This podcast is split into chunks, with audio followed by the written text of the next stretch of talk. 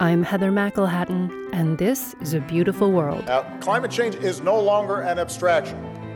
It's not an issue we can put off for the future. It is happening now. Let's partner in the Arctic to help give its people the opportunity they deserve while conserving the only home they know.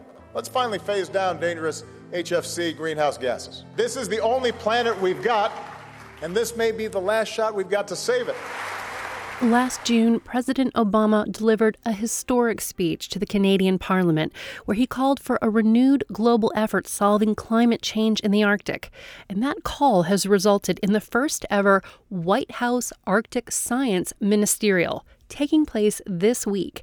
300 science ministers, high level officials, and indigenous community leaders from 25 nations around the globe will gather in Washington, D.C. to discuss Arctic health and climate change. We endured the hardest work and most hostile conditions.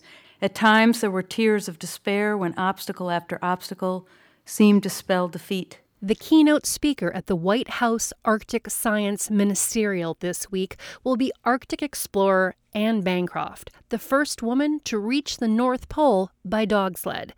Here she is reading an excerpt from the diary she kept on that legendary expedition. At times, we were overwhelmed by exhilaration as we made major breakthroughs.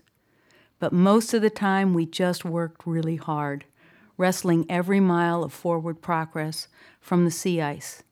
We experienced pain, cold, hunger, and fatigue.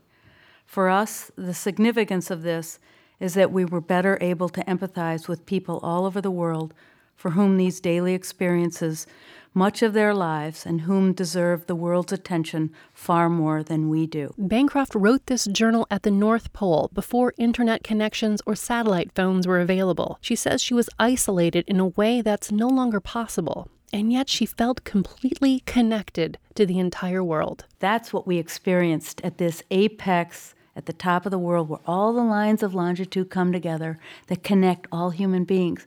We didn't expect to feel connected to humanity in that isolation, but we did.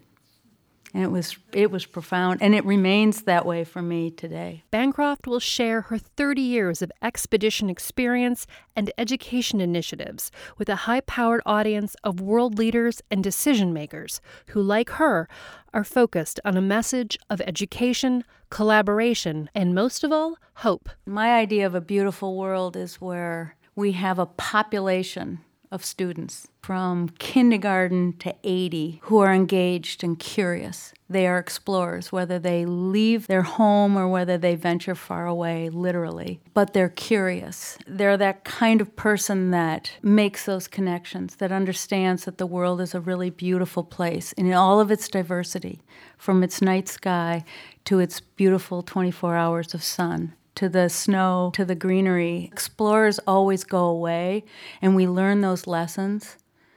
But what do I have in my journal? I have a picture of green at home because I want to come home, because that's where that lesson gets applied. It's full circle. You can find out more about Ann Bancroft and the White House Arctic Science Ministerial at arctic.gov.